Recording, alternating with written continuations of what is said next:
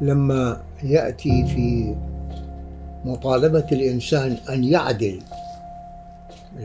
أن تعدل يتطلب موضوعية. لا تكون مع هذا لا تكون مع هذا ما في محاباة. فلما الواحد لما يكبر في السن ويستشعر بالضعف يسري في البدن ترى شبح الموت الآن شوية يتوضح عنده. مما كان لما ما يفكر فيه أنهم ما يخشون من الموت باعتبار أنه لحظة انتقال ولكن يخشون أو يتخوفون من ما من المقدمات التي تسبق الموت. فنحن لا نفنى من حيث الذرات التي نتكون منها وإنما نفنى من حيث التشكل وليس من حيث المادة. بودكاست. جلسة كرك حوار مشترك بين الضيف والهناء. يركز معنا واستفيد يا الحبيب يا الحبيب. تابع معنا كل جديد بودكاست بدون تصنع وتقليد. بودكاست بودكاست. لا لا لا لا لا لا. بودكاست بودكاست. لا لا لا لا لا لا لا. السلام عليكم حلقة جديدة من بودكاست جلسة كرك وهذا الجزء الثالث من لقائنا مع الأستاذ والمفكر صادق جواد. أهلا وسهلا. أهلا بك. الله يعافيك آه في هذه الحلقة بنستكمل المحاور السابقة للحلقة الماضية اللي هو آه محور الحب أو فلسفة الحب والمحور الثاني اللي هو بيكون عن آه فلسفة الموت. آه آه بنبدأ بسؤال عام اللي هو آه ما هو الحب من خلال قراءة الأستاذ صادق جواد؟ والله شوف كثير ما قيل في الحب. وقيل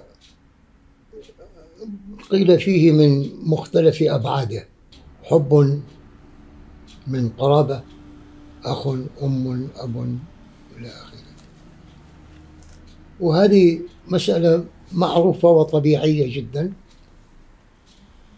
وهناك من يقول أن هذه أيضا موصولة بسببية أو بقاعدة بيولوجية بمعنى أن هؤلاء الأقرباء من بعض في تكوينهم كمثلا حب الأم للولد أو ولد للأم إلى آخره ما فقط عاطفة سطحية وإنما مؤصلة تكوينيا هكذا.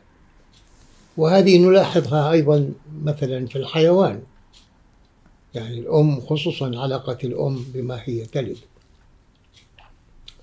فهنا ما نجد هناك إشكالية في هذا الموضوع. إنما اللي يمكن أن الواحد شوية يأخذه بشيء من الشرح هو ماذا يحصل بين شخصين ما عرف بعضهما البعض. وفي لقاء أو لقاءين أو ثلاثة بتنمو أو تنشأ بينهم مسألة آه، خاصة وهي تجاذب شخصي. أو قد يكون من جانب واحد ولكن شيء ما له علاقة بالقرابة أو بالدم أو كما يقول هكذا. ماذا يحصل هناك؟ وتعرفوا أن هذه العاطفة التي تنشأ في مثل هذه الأمور أيضا تكون قوية ما عابرة. يمكن أنت يعني في كثير من الأحيان شوية تميل لهذا وشوية تنفر من هذا لكن هذه في مسألة الحب كما غنوا بها الشعراء وسجلوا حالات الواقع. جدا جدا يعني واغطة نجد أنها ما هي عابرة وإنها قد تبقى عند الإنسان وقد تستحوذ عليه طول عمره. فمثلا لما نتكلم عن قيس وليلى ما هذا؟ تصور أن طول الحياة وهذه تكون ماسكة به وآخرين أيضا اللي مروا من هذه القصص. وتكاد تكون كل الحضارات سجلت حالات كهذه. هنا السؤال يكون ماذا يحصل؟ أوكي قلنا في مسألة القرابة قد تكون مسألة بيولوجية إلى آخره لكن هنا هذول ما بيعرفوا بعض ليش هكذا يحصل طبعا التحليل الذي يأتي من الناحية العلمية أن شيئا ما في خلفية الطرفين أو طرف واحد يوجد هذه العلاقة. يعني كأن تقول يحركها. وتعرف هذه قضايا يعني ما تماما محكمة للفهم ولكن كمجرد يعني ملامسة سطحية لها اللي يقول فيها أن هناك شيء ما قد ما تشعر به قد يكون موروث من قديم من الجد من الجدة من من من إلى آخره وقد يكون يظهر في هذه الصورة. لكن لما يظهر بالفعل يكون قوي جدا.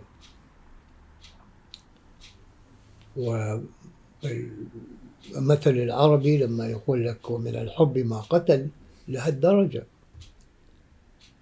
أو الشاعر الآخر اللي يقول لكن عجز البيت هو قتلننا ثم لم يحيينا قتلانا. ما كذا تذكر هذه؟ إيوه إيوه. ما بعرف سطر البيت إيش هو نسيت إن العيون التي إن في العيون. أيوه. مم. بارك الله فيك. إن العيون التي في طرفها حور قتلننا ثم لم يحيينا قتلانا. انظر إلى هذا. أنه إلى أي درجة يكون هذا. فيقال أن هناك أمور مستبطنة لماذا هذا الشخص مثلا ينجذب إلى هذه المرأة بهذا العنف وذاك الآخر يعبرها بدون ما يسأل. لابد أن يكون فيه شيء خصوصية لكنها مستبطنة وما مدروسة وما تماما يعني مستظهرة من الناحية العلمية. لكن في كل الحالات يمكن أن نقول أن الحب يبقى عاطفة. يعني هي عاطفة يعني تعطف على الآخر. عاطفة بمعنى تعطف على الآخر. والعاطفة كما تعلم أيضا لما تشتد طبعا تؤثر في طريقة التفكير للإنسان. وإذا أحب الإنسان شيئا. سلوكه تجاه من يحب أو ما يحب يكون غير عما يكون مثلا يكره شخصا آخر وإلى آخره. فهنا التخوف من العاطفة هو أنها تفسد أو تشوه طريقة التفكير. والقرآن أيضا يشير إلى هذا. لما يأتي في مطالبة الإنسان أن يعدل أن تعدل يتطلب موضوعية. لا تكون مع هذا لا تكون مع هذا ما في محاباة. لكن لما يأتي على هذه الحالة يقول ولا يجرمنكم شنآن قوم على أن لا تعدلوا اعدلوا هو أقرب للتقوى. شنآن بمعنى بغض. إذا أنت تبغض شخصا ما ما يخليك أن تروح أنت يعني كأن تقول لا تعدل في حقه. عليك أن تعدل ولو كان خصما لك ولو كان شخصا. فشوف التنا- الصراع هنا بين شخص أنت تؤثره تحبه ويأتيك أمامك ويأتي أمامك في مقاضاة معينة. فهذا الذي كان فيه الحذر. أنك كن دائما الحب بمعنى مجرد أن ك- ك- كمجرد حالة طبيعية ما هناك المشكلة المشكلة فيها بتكون أنه عندما يتعمق ويكاد يستحوذ على الإنسان ككل زين أستاذي آه، بعض الفلاسفة يرى أن الحب لا يمكن إدراكه آه، عقليا أو منطقيا. إيش رأيك في ذلك؟ هو شوف آه، محمد ما في شيء هناك خارج المخ. أوكي؟ فالعاطفة أيضا تحصل في المخ. النورولوجي مال المخ هي هكذا يعني في في منحى منها تذهب هكذا. وأنت لما تريد أنك بالفعل تضبطها وت وتذكر نفسك كمثلا القاضي. شوف آه، إيش المطلوب منه؟ أن يكون محايد جدا أن لا يكون آه، يعني آه، منحاز لهذا وذاك موضوعية. شوف.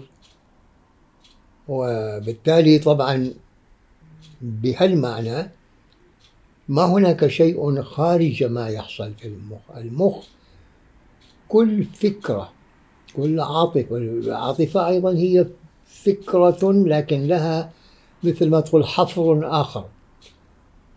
شوف إيش اللي يصير لما في المخ اللي يصير لما ال ال ال الأفكار. مثلا. هذا الشخص يحب هذه البنت. كأنك تقول علق صورة لها في مخه? في 24 ساعة هي مستحضرة في ذهنه. في مخه هكذا. لأنه هناك هكذا مثل ما تقول محفورة هناك. وما لا يأتي شيء يغالب هذا تبقى كذلك. المشكلة هي في الحب كعاطفة شديدة وضاغطة هي هكذا أنه الواحد يعني ياخذ باله خصوصا في الأمور. وهذه تعرف حتى في القضايا يعني خذ مثلا واحد في وظيفة وبإمكانه أنه يشغل وإمكانه أنه يطرد تعرف كذا إلى ويجي حد يؤثره ويجي شخص آخر وذاك قد يكون أولى بالوظيفة ولكنه يعطيها لمن هو يميل له. هذه حالات بسيطة من ال... لذلك هي لا تؤتمن. لأنه تشوه ال- التفكير عند الإنسان. أوكي أستاذ أنت ذكرت آه، مصطلح تشوه طريقة التفكير. إي- إيش المقصود بالتشويه؟ يعني أن التفكير ينبغي يعني في سلامته يأخذ منحا موضوعي أي بمعنى أنه يمشي بطريقة موضوعية منطقية ويصل إلى النتيجة بدون ما أن يحابي أو يجافي أي طرف. لكن لما العاطفة تتدخل بتجد أنه هي شوية تخرجه. هذا الذي أقصد أنه ما أريد أقول تفسده ولكن على الأقل تشوه مساره. فبدل ما أن يوصل هنا يكون واصل هنا. هكذا. ممتاز. زين آه لو بغينا آه نعمل قراءة لقصة من قصص التاريخ اللي هي قصة النبي يوسف عليه السلام. مم. يعني كان هو مميز محبوب أكثر من أخوته مم. كيف كيف ممكن تفسر هذه الحالة؟ شوف قصة النبي يوسف من أطول القصص في القرآن. وبالفعل مترتبة يعني فيها تجد أنه مرحلة بعد مرحلة إلى آخره. شوف أول شيء هذا الذي قلنا. يعقوب رجل كبير وعنده أولاد وهم يشعرون أن يوسف اللي هو من أم غير أمهم وهو في آخر عمره يقربه ويحبه ويؤثره عليهم. فيغارون. ولما يغارون طبعا يريدوا أنهم يتخلصوا منه حتى يخلو لكم وجه أبيكم مثل ما يقولوا. أيوه صحيح صحيح. فيقنعونه اللي يجي معنا بيرتاح إلى آخره وهو يتوجس يعني خيفة من هذا الشيء لا يكونوا يغدروا به كذا. لكن الرجل طبعا بعد ما يصروا عليه يسمح لهم أن يخرجوا معه. فلما يخرجوا معه وهم طبعا متواطئين مع بعض يروحوا إيش نسوي فيه؟ عندهم خيار كيف يتخلصوا منه؟ يتركوه هكذا ربما يرجع. يقتلوه. فكان منهم من قال لا خلوه في الجب في غياهب الجب حتى ما يبان. م? ما ما ما له أثر بعد ذلك. وهكذا يعملون. وطبعا القصة أنه سيارة من الناس بتجي يعني ناس موكب قافلة أو شيء ويأخذوا الماء ويشوفوا الولد متعلق بالدلو فيخرجوا وطبعا تمشي. هذه أول مشكلة الحب. شوف كيف أن حب أبوه ليوسف بأنه يؤثره على غيره يخلق عاطفة سلبية مضادة عند الإخوة. فهذه أول شيء. فيه ثم بعد أن يأخذوه ويودوه مثلا مصر وهناك يبيعوه. والرجل اللي يبيعه يبيعوا له. هذا من يعني مشاهير البلد وعنده إمكانات وإلى آخره. فيأخذه وفي البيت عد المسألة هنا بعد ذلك إيش يصير؟ أنه مرت عزيز مرت مرت الشخص هذا تنظر إليه ويقال أنه طبعا يضرب به المثل شوقي في مضناك جفاه مرقده يقول الحسن حلفت بيوسفي صحيح. ما كذا؟ مثل يضرب فهي تعلق به. وتعلق به وتعلق به وتعاني. ما سهل. الوجد كما يقول باللغة العربية. إلى أن يأتي يوم تريد أن تضعه في في في في موضع اللي ما يقدر يعني يخرج. ترغمه. وهي أيضا يعني معتزة بجمالها وبكذا. وهذا صبي لسه ناشئ أول بلوغه. فالقرآن يصف هذا أنها أنها هي وقت ما رجلها ما في البيت توديه في حجرة تغلق الأبواب وتكشف له عن نفسها عن جسدها. وهنا يوسف ما متوقع هذا الشيء. وطبعا يحصل ما يحصل لكن خلني أخبرك إيش اللي يصير. وصف القرآن هنا دقيق دقيق جدا. وغلقت الأبواب وقالت هيت لك. يعني هيو أنا موجودة لك. وهو طبعا ينظر وهكذا يرتعب من هذا المنظر. لكن القرآن يقول وهمت به وهم بها. أنه ما تماما كان خارج ما يمكن أن يحصل. الاثنين همت به وهم بها. إلى حد هم مشتركان في نفس الشيء؟ لكن لولا أن رأى برهان ربه. يعني هي ما رأت هي لسه في نفسها لكن هو حتى بعد أن بعد ما هم يعني الفكرة الأولى إجت في ذهنه أدركته آه، العناية الإلهية. فلولا أن رأى برهان ربه. لما رأى برهان ربه هذا الوعي اللي بقول لك الوسيع بس راد أن يشرد منها يفك. فطبعا يركض إلى الباب حتى يفتح ويخرج وهي تجي وراه وتمسكه من قميصه من الخلف. ولما تمسكه وهو يريد يروح ينشق القميص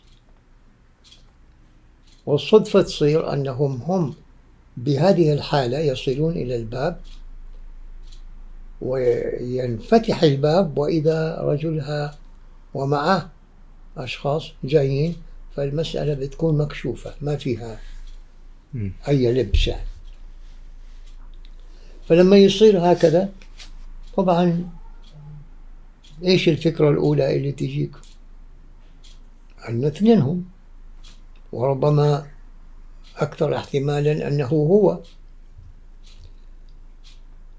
وهي تقول وراودني يعني هو هو وهي تقول هو راودني وهو يقول هي راودتني عن نفسي.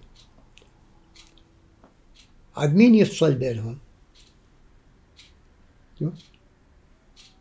هذه امرأة لها مكانتها ولها يعني وزنها وهذا ولد آه، غريب.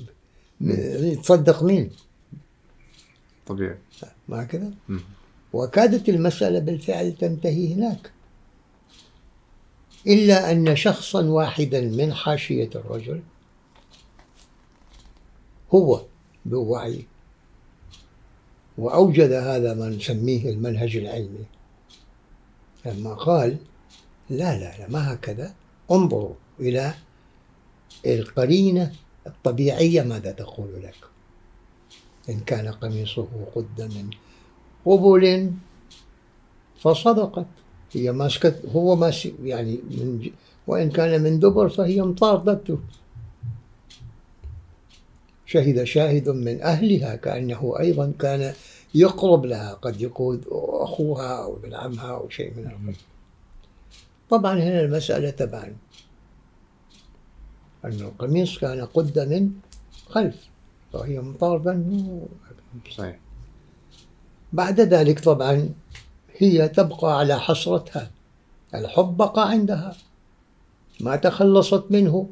لكن بالكيد الذي يحصل عادة عند الإنسان لما هو يحرم من شيء كان يريد أن يأخذه بالغصب أيضا هناك انفعال آخر يحصل.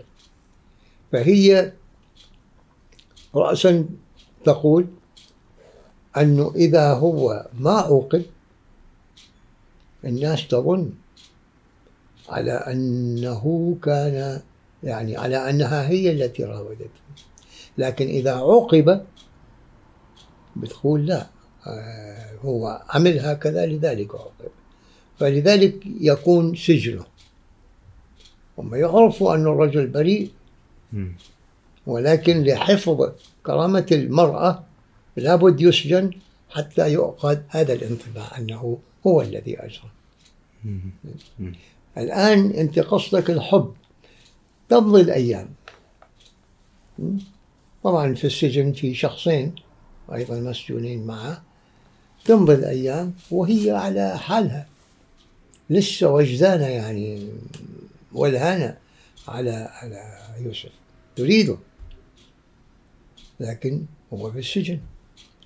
فتحصل هذه المسألة أنه وهذه تدخل فيها أيضا تفسير الأحلام وكذا فواحد منهم طبعا يرى أنه يسقي ربه خمرا الآخر يرى كأن يحمل صينية وطير تيجي تأكل من راسه شيء من القبيل ويقول لهم يوسف أنت كذا وأنت كذا فيقول للذي ظن أنه سينجو?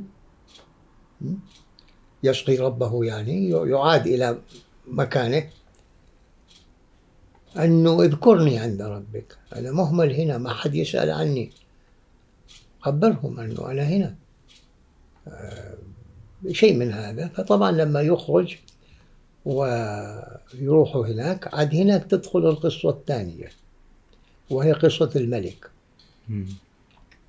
هؤلاء من علية القوم يلتقون مع بعض يتكلمون وكذا. ف يجي القصة الثانية وهي الملك. الملك وقال الملك إني رأيت سبع بقرات سمان يأكلهن سبع عجاف وسبع سنبلات خضر وأخرى يابسات. يا أيها الملأ افتوني إيش يعني هذا؟ إيش يعني هذا الحلم؟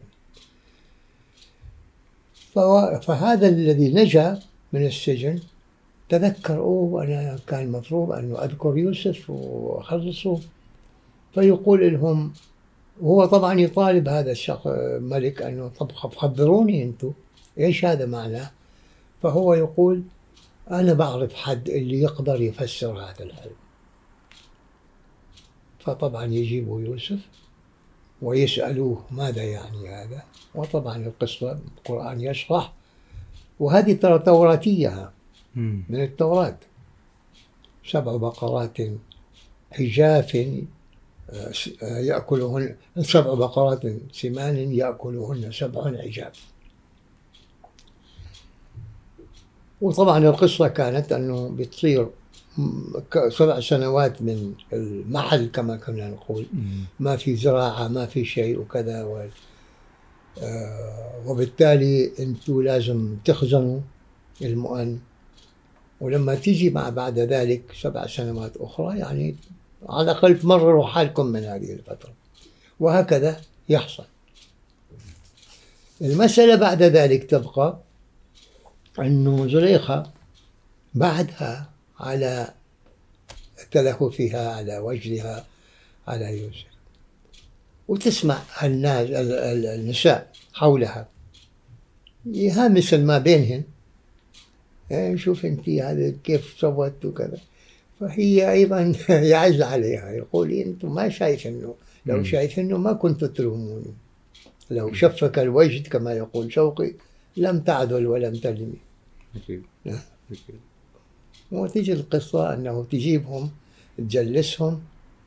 وتقدم لهم فاكهة أو شيء من هالنوع وتعطي كل واحدة منهن سكينا وقالت اخرج عليهن. فلما خرج قطع رأسا قطعنا أيديهن وقلنا ما آه كيف آه ما هذا بشر إن هو إلا ملك. هنا عاد هي تعود لها صدقيتها. أنه شوف أنتم كنتوا تلوموني؟ الحين أنتم شفتوا كيف؟ قالت فذلك الذي كنتن كنتن تلومنني ولقد راودته عن نفسي فاستعصم هنا عاد تقر.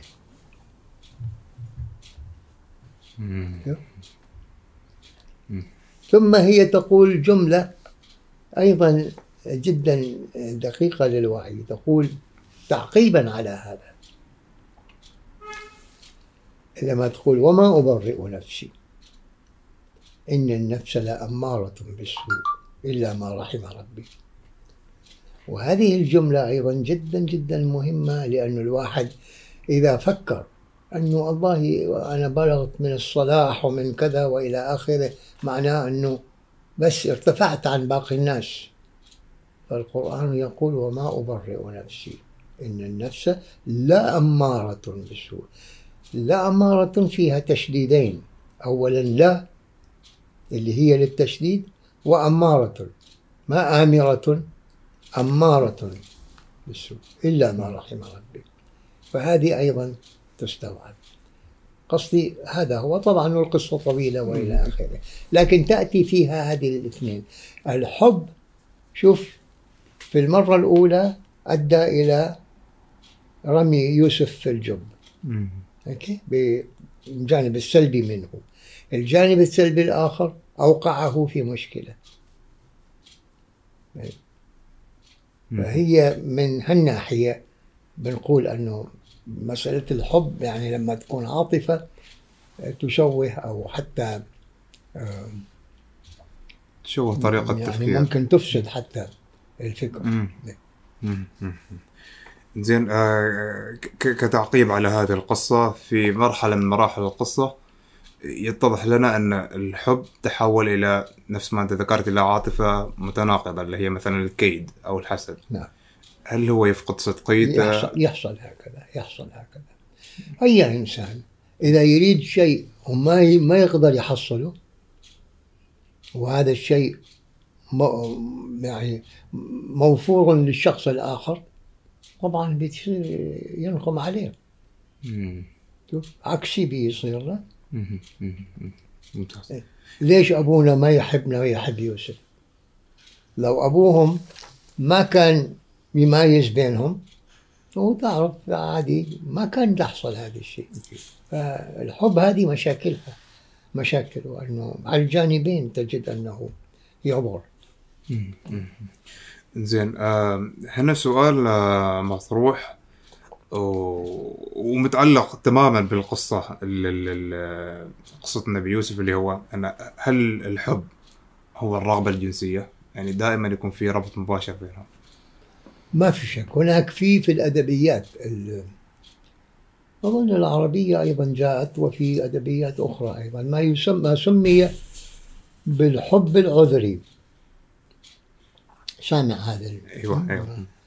وهذه كانت نوع من ال نوع من ال- من ال- من ال- من التصوير للحب على أنه يمكن أن يكون ما موصول بالحالة البيولوجية عند الإنسان؟ وحتى يعني في في قصة قيس ابن الملوح ما طبعا هذه مثل ما تقول فولكلور أي أنها ما حقيقية لكن فيقال أنه عندما وجدوا أنه أنه قيس ضيع نفسه وفكره متشتت وكذا وهذا ما ممكن إلا إذا ليلى بنقربه من ليلى إلى آخره. فيقال أنهم جابوه وقربوه من ليلى. وخلوه قريب. يعني بحيث أنه متلاصق مع هكذا شيء من هذا.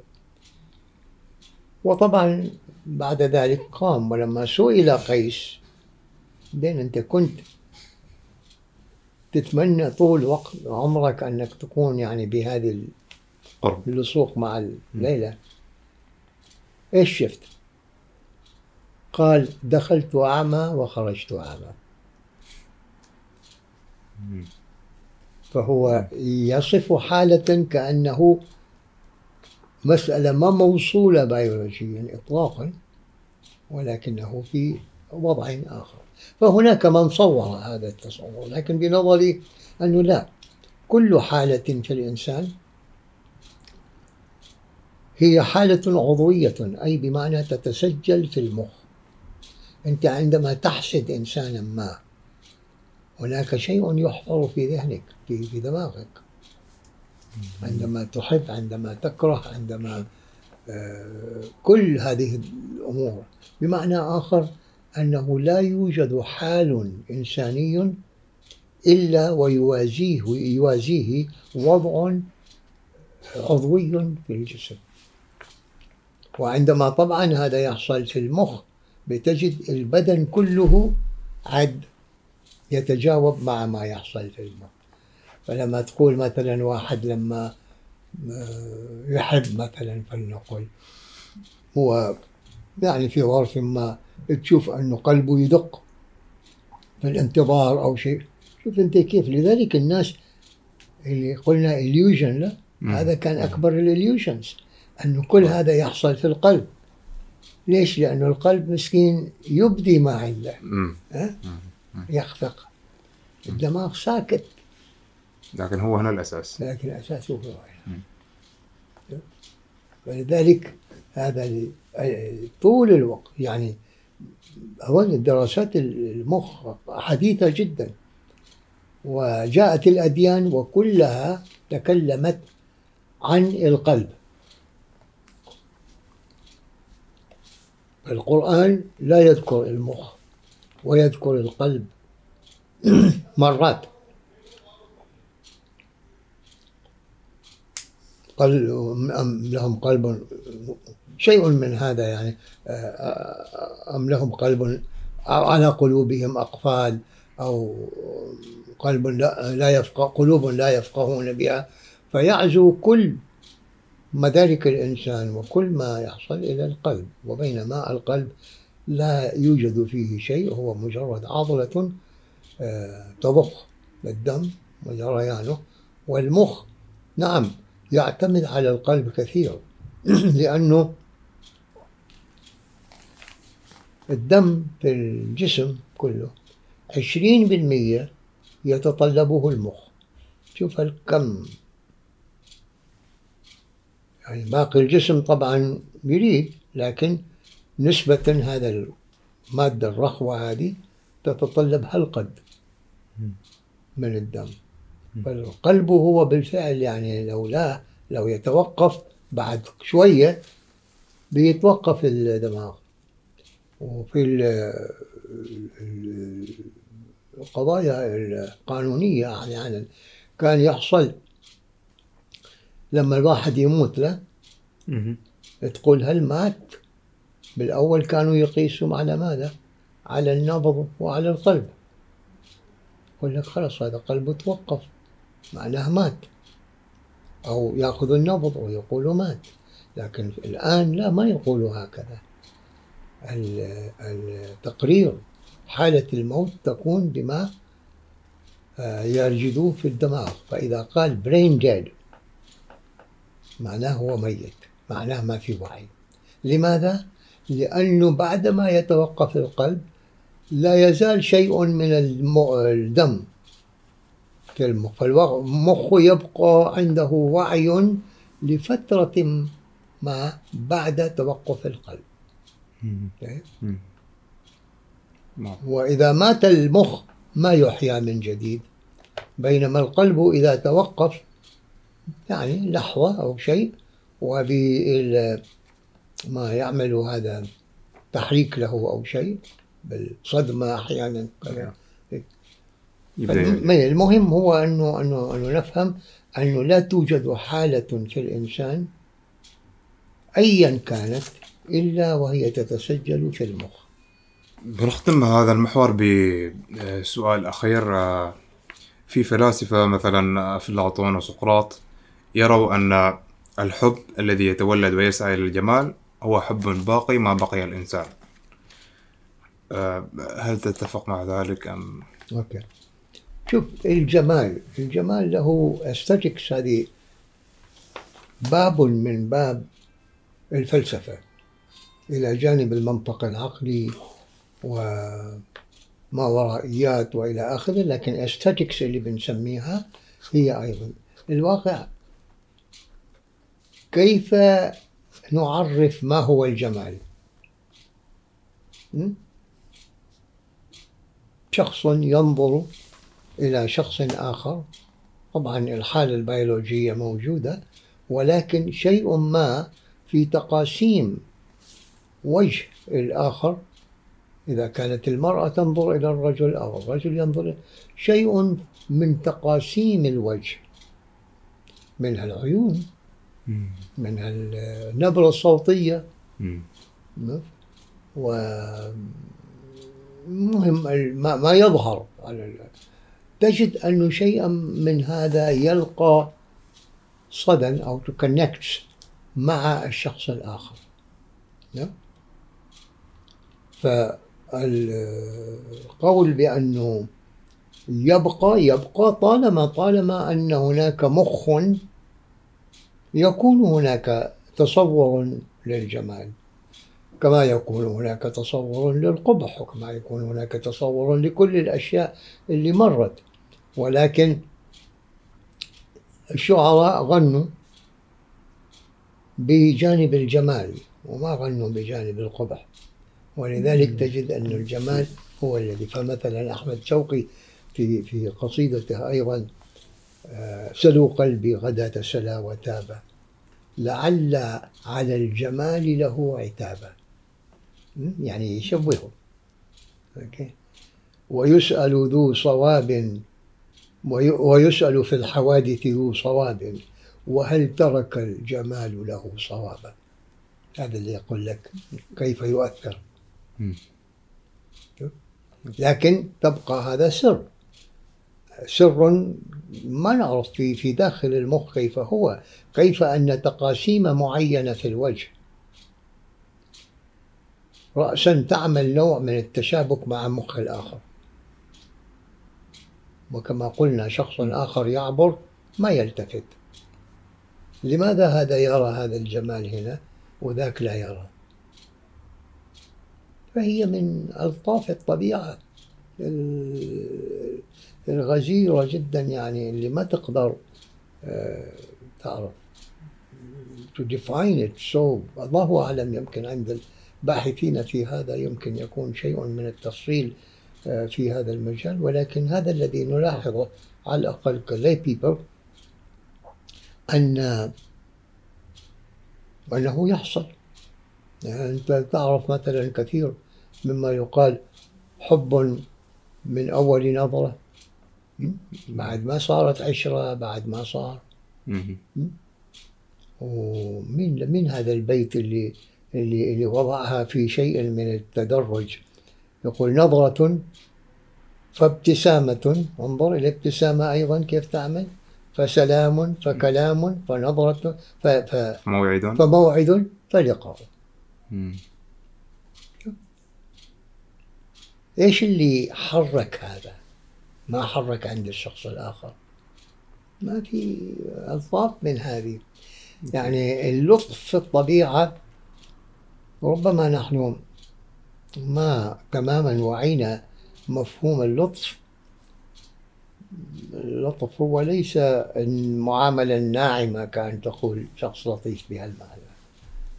لا هو شيء بمعنى أن هناك آه، عمق لا يبلغ من اللطافة عمق من اللطافة لا يبلغ هكذا بشيء. أوكي. ففي في في في قصيدة أيضا من القصائد اللي تأتي في الأدبيات الشيعية أغلبا هي في هذه القصيدة. معروفة لكن أسوق لك بيت منه وهو وهو يأتي على مناقب طبعا النبي ثم يأتي على مناقب الإمام علي فيخاطبه ويقول آه، لك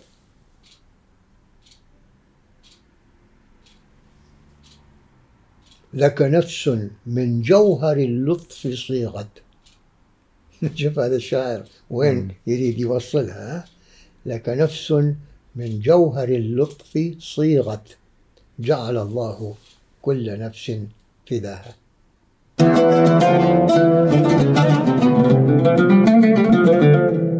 نرجع بعد فاصل قصير. آه الآن بننتقل للمحور الأخير واللي هو عن آه الموت وفلسفة الموت. آه أستاذنا بنبدأ بسؤال عام واللي هي إيش نظرتك للموت؟ عموما الموت هو هو نهاية طبيعية لأي كا- لأي كائن حي؟ كما يولد كذاك أيضا يموت. بالنسبة للإنسان في الموت خاصيتان متعارضتان إن شئت. من ناحية هو شيء محسوم ما ممكن تقول أينما تكونوا يدرككم الموت. ومن ناحية ما تعرف متى وأين. ففيه حسم وفيه احتمال هكذا طافح. الاثنين أنت تبقى فيه فتقول أنا بعرف ولكن متى كيف؟ بين الاثنين. بتشوف الإنسان عندما يفكر في الموت لا يغفل وإن كان ما يعبر ولكن لا يغفل في هذا. في أحمد الفلاحي صديقنا كان كتب كتاب من حياتنا أو شيء من هالقبيل وفيها فصل عن الموت. يعني بعبارات جيدة ووجدانية فلسفية هكذا. آه، يسوق بيتا من الشعر. في ما يعرض. يخاطب الموت. يقول له فأنت كالليل الذي هو مدركي ولنفترض أنه في النهار. لكن يقول الليل. وين أروح بالضبط. فإنك كالليل الذي هو مدركي وإن كنت وإن خلت. أن المنتأى عنك واسع. الليل أنا بعرف يجي بعد مثلا عشر ساعات كذا لكن فكرت أن المنتأى بمعنى البعد عنك واسع. طبعا هذا ظنه. لكن يعني قصدي شوف هو أيضا يقول أنه فيها حتمية. كالليل الذي هو مدركي ولكن وإن خلت أن المنتهى عنك واسع ما بعرف يمكن ما فالمهم بيولوجيا هو مسألة طبيعية. أن كل كائن حي كل كائن حي له أجل. وهذا الأجل طبعا يتفاوت بين الناس وعوامل هذا متعددة. كأعمار الإنسان مثلا واحد يعيش خمسين واحد يعيش ستين واحد ثمانين واحد تسعين. ما الفرق؟ هناك عوامل الموضوعية لهذا التفاوت. طبعا النظرة أو العرض الديني لا لا هي أعمار مكتوبة. هكذا كل إنسان له هذا شيء مكتوب. بس إذا قلت هكذا معناها أنت قفلت. الباب من أن تنظر ما أسباب. العمر يطول أو يقصر. إنما هذا لا يزال يعني هو في ال ال ال ال الوعي العام هو هكذا أنها هي أعمار آه، يعني مقررة من البداية. إنما الناحية العلمية الموضوعية تقول لا هو أسباب. قد تكون من الأسباب ما أنت تسببت فيها وقد يكون من الأحداث من الأسباب اللي أنت ما لك شغل فيها. فمثلا عامل الوراثة لمن عندهم ضعف القلب. طبعا أنت مش ما أنت المسؤول عنه لكن أو تكون سكري أو يكون كذا. فبعض الأسباب ما فيها تقصير من عندك. ولكن بعض الأسباب الأخرى كأن لا تكون مثلا آه، حريص على آه، نوعية الطعام اللي تأكل مثلا تأكل دسوم كثيرة أو كذا إلى آخره. فهذه تكون من عندك. أو يكون الشخص يدخن أو يصير يكون يشرب. فهذه طبعا من العوامل التي هو يعجل فيها الوفاة وعوامل أخرى طبعا ما من عنده. كمثلا كانسر مثلا. وراثي في كل الحالات. ووراثي يعني قوي ما سهل. حتى أنه بعض النساء ما عندنا لكن في الغرب.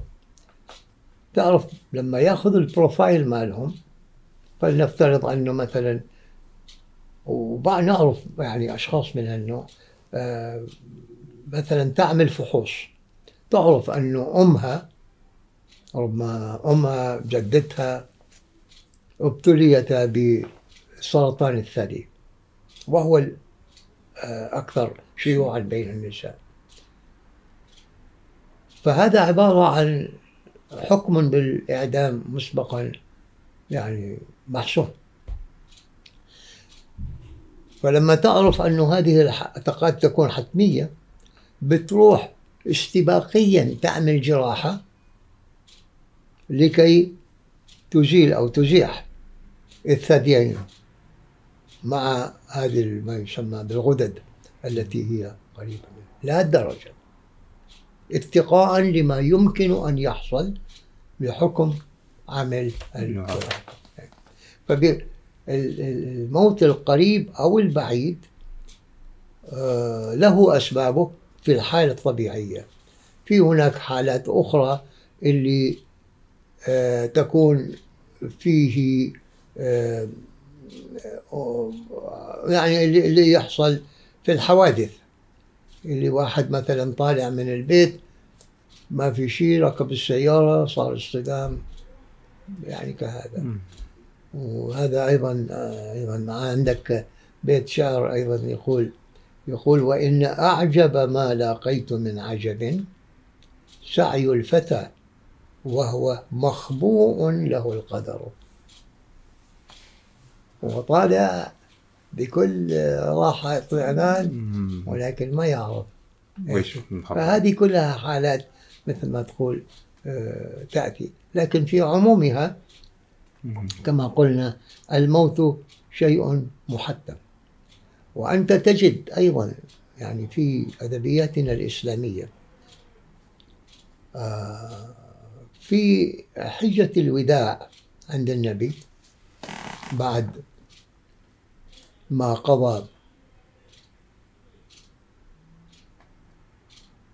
في المدينة طبعا أول ثمان سنوات ثم كان الفتح. ولكن في آخر أيامه ما بعد هذه. كان يستشعر شيئا من الضعف في البدن. كأي إنسان لما يكبر وهناك هذيك الأيام لما يكون الواحد عنده عمره يقارب الستين واحد وستين هكذا كان يستشعر بشيء من الضعف. وهو الرجل الذي كان يعني جدا حرك وأسفار وكذا ومتحمل.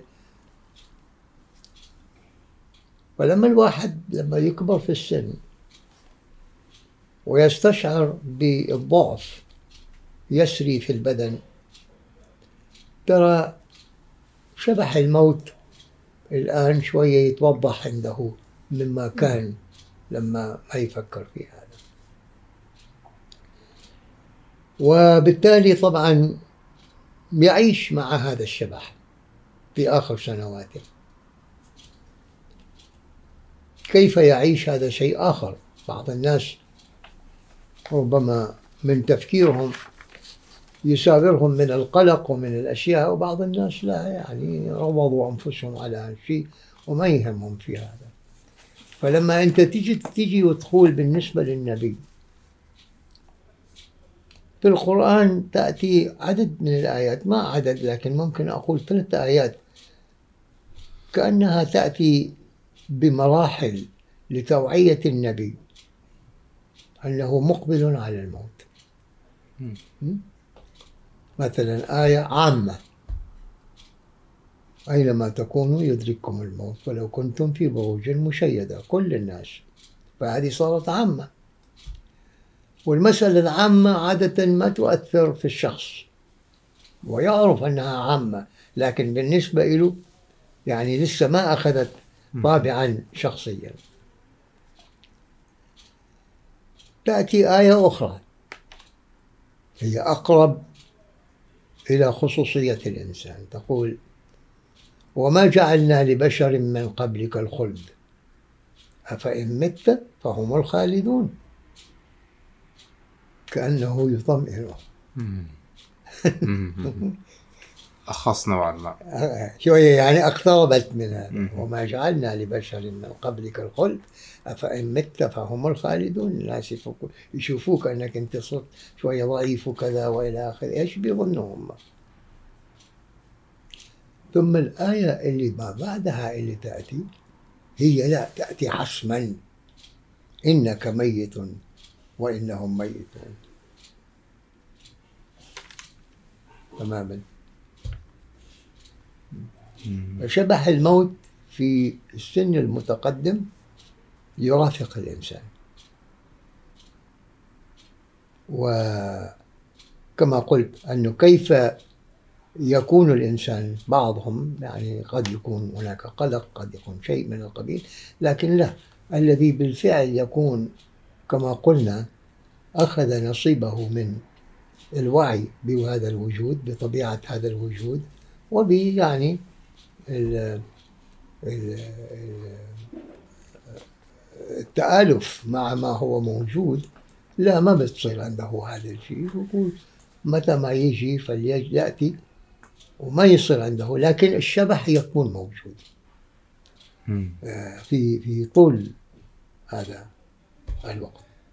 طبعا عبر التاريخ حقيقة الموت اختلفت ما بين ثقافات الحضارات.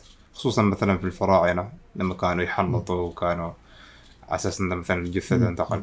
فالسؤال المطروح هو آه، هل الانتقال للحياة الأخرى يكون ماديا أم روحانيا؟ أم الاثنين معا؟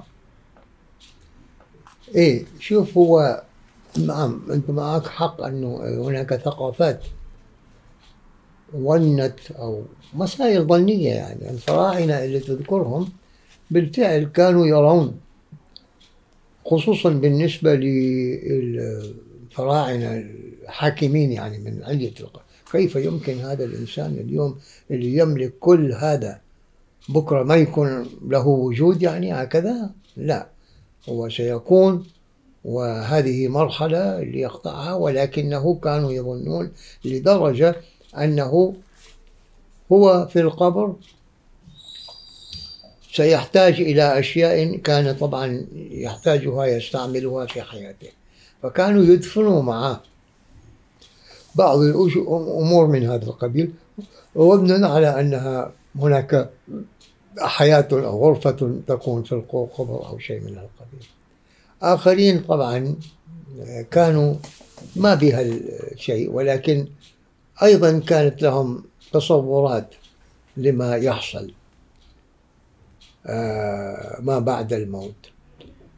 في الديانات السماوية الثلاثة يهود النصارى المسلمين المسلمين إجمالا آه، أيضا وضعوا تصورات لما يحصل في القبر. وهناك من رجال الدين عندنا وهذا ما من عندهم لكن في الكتب موجودة. اللي يسموه عذاب القبر وما بعرف إيش وكذا. فالناس بالنسبة للموت طبعا كما أظن قلت أنا مرة أنهم ما يخشون من الموت باعتبار أنه لحظة انتقال ولكن يخشون أو يتخوفون من ما من المقدمات التي تسبق الموت من مرض من من من إلى آخره. ويخشون أيضا مما قد يلي الموت. يعني من عقاب حد عذاب كذا إلى ولا الموت في حد ذاته ما هم اللي يخافون منه. بس طبعا بالمجمل تقول يعني الخشية هي من الموت. فنعم بعض الشعوب ذهبوا في هذه التصورات. لكن شوف هي قضية البيئة في اختلاف كيفية الثقافات في التعامل مع الموت أيضا آه، شوف التفاوت فيها. فمثلا إذا أنت قلت الهندوس يحرقون مع الجثة المسلمين يقبروها بالقبر. المسيحيين اللي في أوروبا وأنا شاهدت هذا في أمريكا أيضا يخلوه في التابوت. نحن ما نخليه في التابوت. هكذا تخليه كما هو. هو هو عندك لفظين عندك القبر وعندك اللحد. أوكي؟ القبر هو عموما اللي لما تحفره يكون واسع. ثم في القبر نفسه يحفر رحد أي بمعنى بس فقط اللي بحجم الجسم ويودع فيه. ففي أمريكا مثلا لما يدفنوا أولا تابوت والتابوت عاد هنا أيضا يتنافسوا. الأغنياء التابوت يعني شوية يكون أغلى. أي شيء من القبيل. صحيح. ويحفرون عميق جدا. شوف عندنا يمكن متر متر ونص. هم عندهم لا مثل طوي عندنا مثل البير. عميق. ولما ينزلوه ما حد ينزل معه. بالحبال ينزلوه. يعني لأنه عميق. وفي الهند مثلا جماعة الزرادشتيين لا لا يقبروا ولا يحرقوا وإنما يخلوا الأجسام على سطح آه، مبنى عالي معرة عالي ويتركوه للصقور والنسور وهذه تيجي تنهش وتأكل وتروح. من عادات أو تقاليد الملاحة إذا مات شخص في السفينة ما يصبروا أنت تجيبه للبر. يرمى في البحر يربط بساقه ثقل يعني حجر شيء من القبيل حتى أنه ما يرمى فهي صور متعددة من هذا. لكن يكون عندك السؤال ليش إذا في الهند يحلقون؟ أنا من تخميني للموضوع أن أرض الهند مشبعة بالماء. فيها أنهر كثيرة.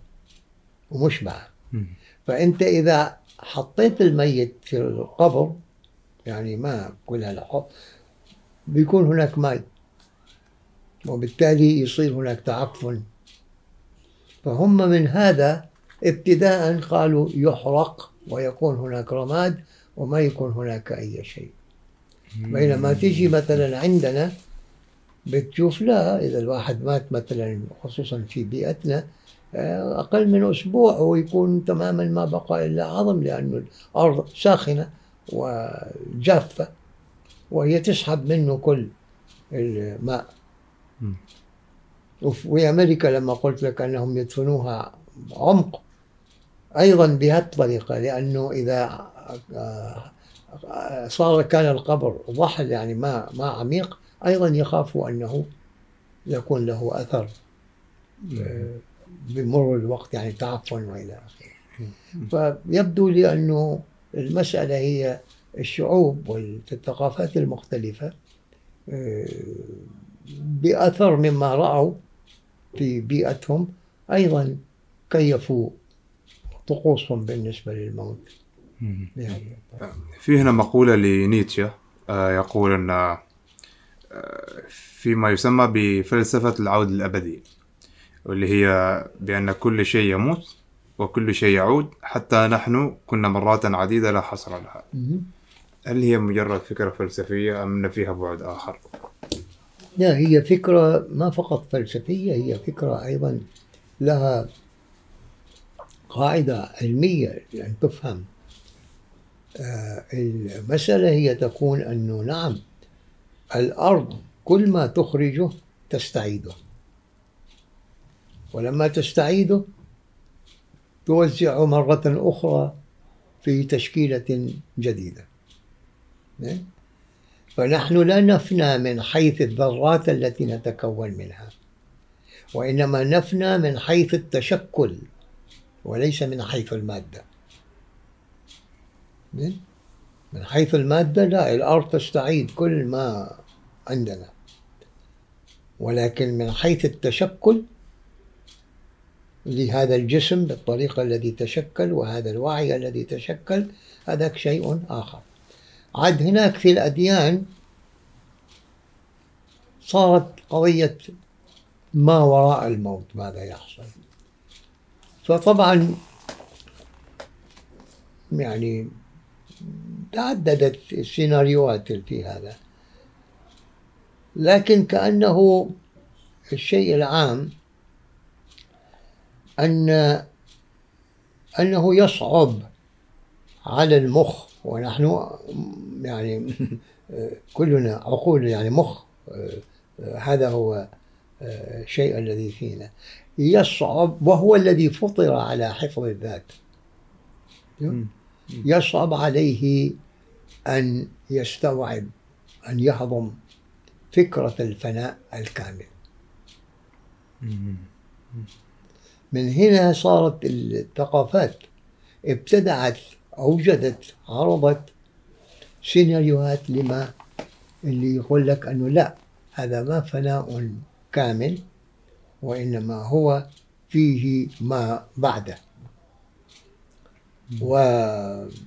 والسيناريو اللي نقرأه في القرآن أنه الإنسان لما يدفن طبعا يبقى في القبر. هناك بعض التفاصيل تأتي من منكر ونكير وإلى آخره. لكن في الآية التي ونفخ في الصور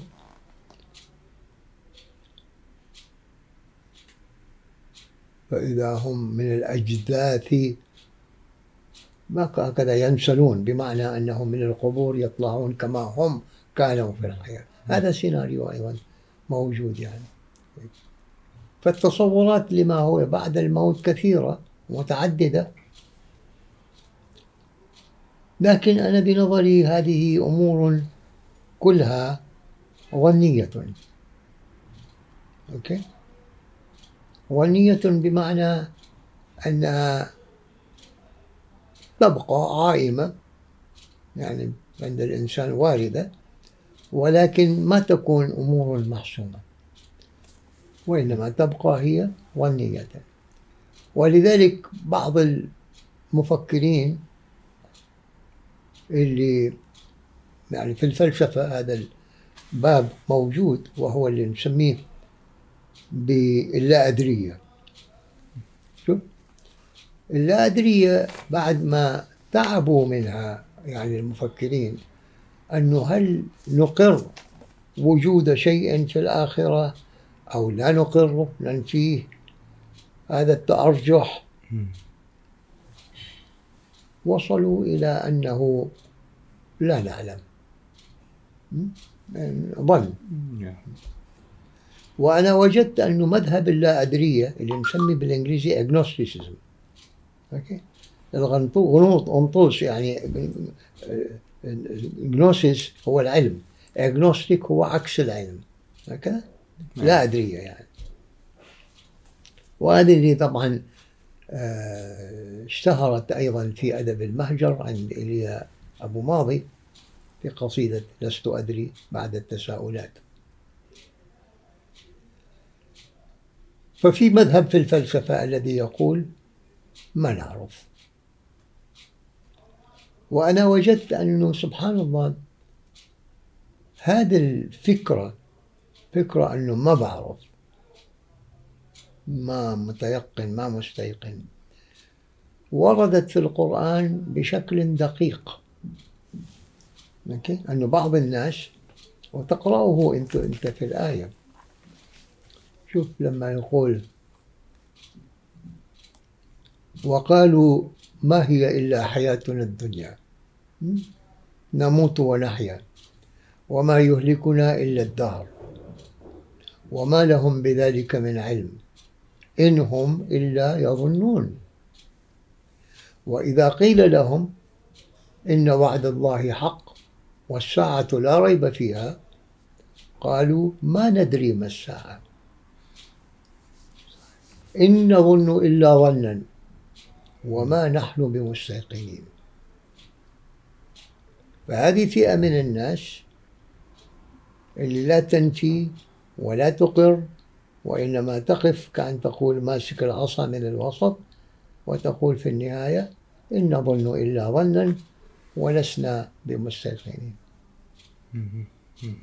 يعني تعريف بديع لهذا المذهب. أستاذ صادق آه وصلنا لنهاية آه الحلقة. رسالة أخيرة لمتابعين البرنامج.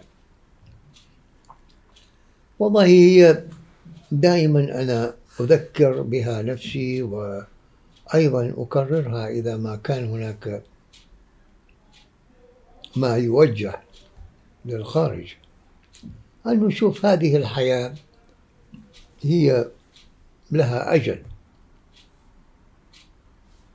هي ما مفتوحة. نحن نأتي نعبر وكل إنسان يأخذ ضربه عاجلا آجلا ويذهب. تبقى هناك الفكرة ما هي أهم ما يمكن أن تحرص عليه في هذه الحياة؟ لأنه في أمور كثيرة. في هناك تعرف مغريات الحياة كثيرة في هناك الانجذاب إلى متع الحياة كثيرة وإلى آخره. ففي حالة صحوة ما انجراف عاطفي ولا آه، مثل ما تقول آه، شيء من من من هكذا يعني يعني الخروج من من من الطريق السوي كثير هناك من هذه الاحتمالات تكون في حياتنا فإذا ما هي الأشياء التي أنت يمكن أن تقول زين أنا لابد أن أوجد بعض الأمور ما قائمة مثل ما تقول كاللوندري ليست ولكن أشياء محددة. أقول كما لنفسي أقول لغيري أن هذه هي أهم ما يمكن أن أنت تحافظ عليه. في هذا الصدد طبعا أنا كما أظن أكرر وأقول أنه ابتداء أنت تعنى ببدنك. لا تفكر أنه أنا اليوم صاحي وجاي رايح كذا لا كن حريص لأنه أنت بدنك هو ما يمكنك. من أن تصلح بفكرك بخيالك بكل شيء. ولكن إذا أنت شغلت في بدنك معناه خلص ما تقدر تلتفت إلى أي شيء آخر فكن حريصا على أن تكون آه، على على سلامة بدنك. صحة وسلامة. الصحة من حيث الروتين العادي والسلامة بمعنى ابتعاد عن المخاطر التي قد توجد. عطبا في الجسم.